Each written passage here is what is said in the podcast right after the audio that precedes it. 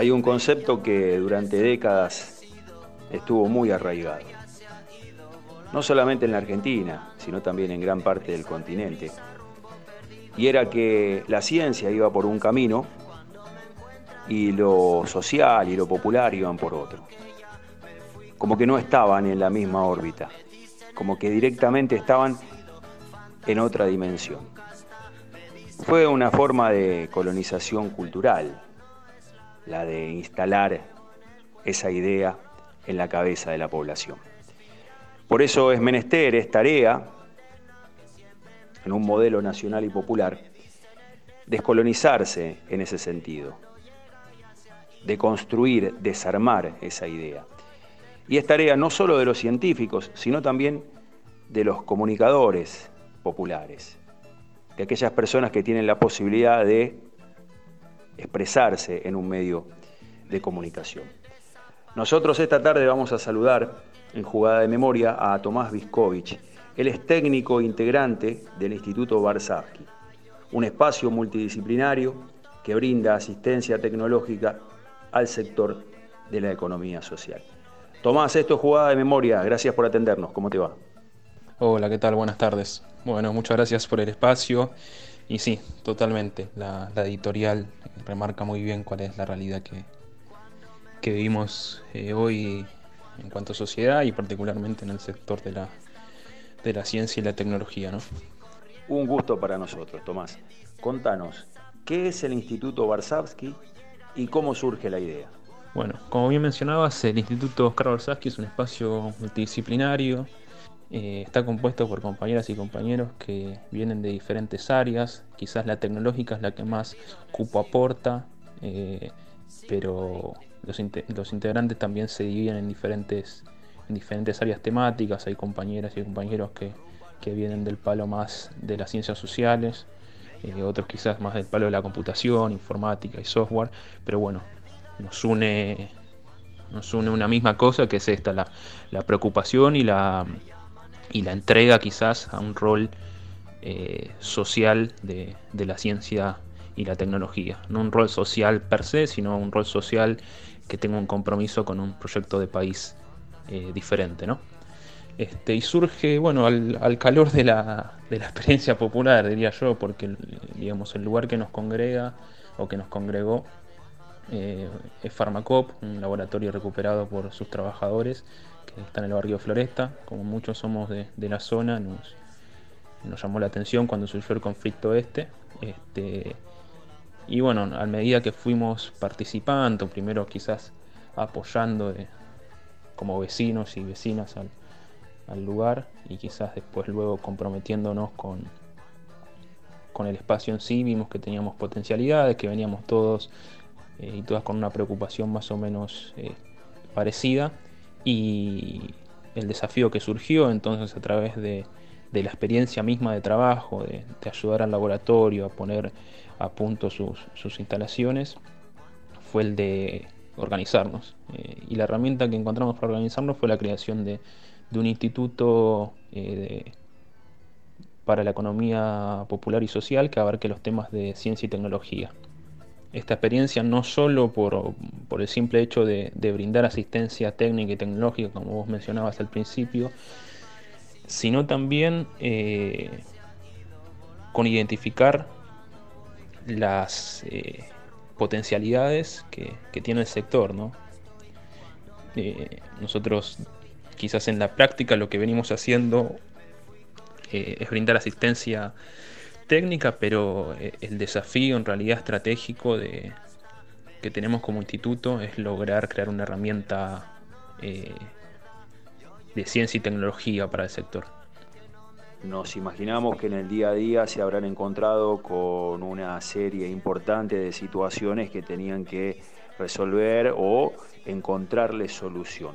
Danos algunos ejemplos gráficos de la cotidianidad que nos sirvan para entender el alcance de el trabajo de ustedes, de la labor de ustedes. Bueno, en relación a esto eh, hay un caso que creo que muestra bastante bien el laburo que, venimos desarrollando. Este, a principio de la pandemia una faltante de carbopol en el mercado. El carbopol es un gelificante que se usa para darle la textura de gel eh, al alcohol en gel, valga la redundancia. Eh, era tal la faltante que el Estado a través de sus diferentes organismos inclusive emitió eh, comunicados al respecto porque ni siquiera podía ponerse a producir alcohol en gel en sus propias instalaciones. Y esto, digamos, nos, convocó a, a, laburar sobre una nueva fórmula del alcohol en gel.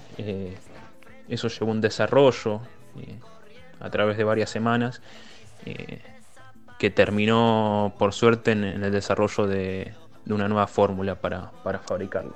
Eh, eso de alguna manera yo creo que nos dio un, impulso un impulso bastante grande para eh, confiarnos en la tarea que veníamos haciendo y bueno para eso nos, convocó nos convocó Farmacop y bueno pudimos sortear ese problema y otro de los trabajos interesantes también que es muy reciente eh, fue la puesta a punto de una nueva instalación para la producción de tiras de COVID, eh, tiras reactivas para test rápidos de COVID. Eh, y ahí fue interesante porque el laburo que logramos hacer fue de nexo entre el laboratorio que desarrolló el producto, que es un laboratorio del CONICET de La Plata, este, y el sector productivo. Y bueno, ahí dimos una mano más que nada en la puesta a punto de, de las instalaciones, en los controles de temperatura, eh, y humedad que bueno, son necesarios para el proceso productivo en sí. Y otro de, los trabajos interesantes que estamos desarrollando ahora es la asistencia técnica a una empresa recuperada que se llama Mielcitas, bueno, justamente la que fabrica las, las, históricas mielcitas que todos y todas alguna vez comimos en, cuando éramos niños. Este, ahí estamos ayudando a, las compañeras y los compañeros a poner a punto eh, las instalaciones de acuerdo a los requerimientos que tienen eh, regulatorios. Eh, es un desafío interesante porque es un rubro en el que eh, ninguno de, nosotros hemos trabajado anteriormente. Este, y bueno, estamos tratando al mismo tiempo también de identificar algunos productos ya desarrollados por instituciones públicas para transferirlos a otro tipo de sectores, productos alimenticios más que nada que tengan que ver con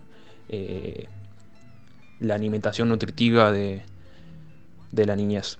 Un dato interesante acá para agregar es que estos test de COVID le estarían costando al Estado menos de la mitad que si en cambio decidieran importarlos de países como China.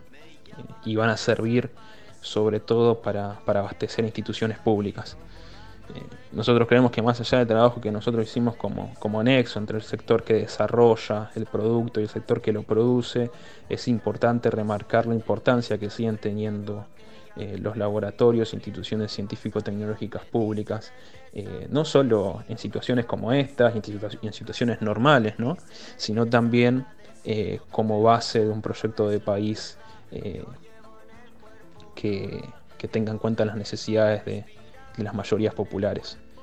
digo esto porque el desarrollo lo hizo el, CONICET de La Plata, que sobre todo a través de estos últimos cuatro años fue, fue tan denostado como emblema del, sistema científico-tecnológico. Es claro que el desarrollo en esta materia es una forma de soberanía. Es soberanía científica, esa es la palabra. Sí, tal cual. Eh, nosotros creemos que, sin soberanía no hay autonomía. Y sin autonomía ningún sector, ni que hablar de un país, de lo que, de lo que significa un país, puede elegir qué rumbo tomar, en qué desarrollarse, cómo, dónde, a partir de qué. Eh, entonces un poco el desafío, particularmente en el sector donde nos, desarrollamos nosotros, que es el sector de la economía popular, es dotar a este sector de eh, una soberanía y por lo tanto autonomía suficiente como para decidir eh, en qué se quiere especializar. Nosotros en ese sentido decimos que eh, el objetivo final, de alguna manera, y para lo que sirve el Instituto Barsaski como herramienta, es para crear un concepto de la economía popular. Eh, un poco quizás es llamativo la, frase que utilizamos, pero bueno, eh, creemos que es la más ejemplificadora. Y nosotros creemos que el sector de la economía popular va a seguir creciendo eh, y eso puede ser, puede ser visto como algo bueno o algo malo. depende mucho de cómo tanto el Estado como las organizaciones sociales y las instituciones como, o los institutos como, como el nuestro encaren el tema.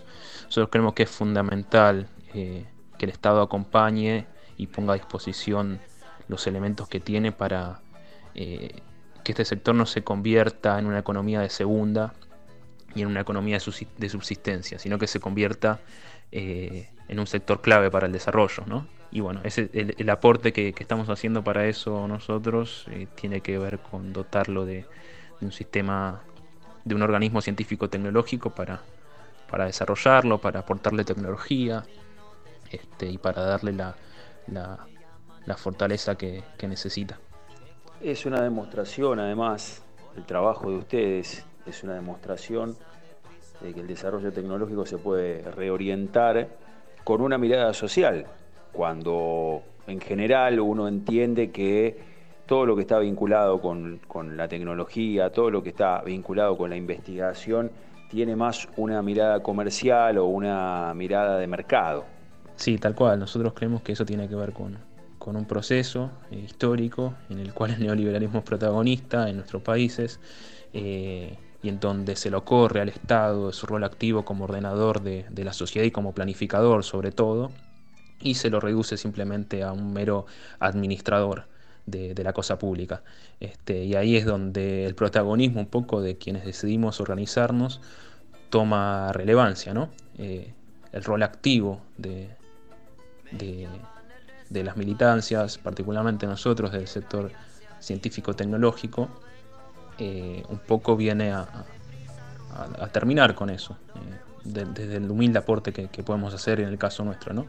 Entonces, un poco también el, objetivo del, instituto en su cotidianidad es convocar de vuelta a todo el sector del conocimiento eh, a organizarse y a expresarse en la práctica con vistas a tener objetivos de, de, largo plazo, eh, a pensar en un proyecto diferente para el sector de la economía popular y para el rol que tiene este eh, en el país. Y bueno, un poco la, la tarea del día a día eh, tiene que ver con eso.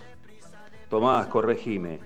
Vos trabajaste en la Comisión Nacional de Energía Atómica y viviste desde adentro lo que fue el modelo anterior en este sentido es decir, la pauperización que se vivió en el área. Contanos tu experiencia. Sí, tal cual. Yo ingresé a trabajar en la Comisión Nacional de Energía Atómica, en nivel terminé la Escuela Técnica a fines del 2014. Eh, y bueno, ahí, digamos, terminé de consolidar mi, formación eh, y tuve el honor de participar de muchos desarrollos interesantes del sector. Eh, a través de estos últimos cuatro años, sobre todo, lo que más se vio fue la, deserción de, cuadros técnicos jóvenes del sector. Eh, algunos emigraron a, a la industria privada por una cuestión de competitividad de sueldos y otros al, exterior directamente. Eh, lo llamativo es que en los dos casos, si bien el tema de sueldo es muy importante porque digamos eh, los salarios la verdad que, que, son muy bajos, inclusive hoy por hoy, para las tareas que se desarrollan, y no tenés forma de ser competitivo con, con, industria privada en ese sentido, pero también, eh, sobre todo eh, en estos últimos cuatro años, por la falta de proyectos eh, alentadores en la carrera de, los tecnólogos.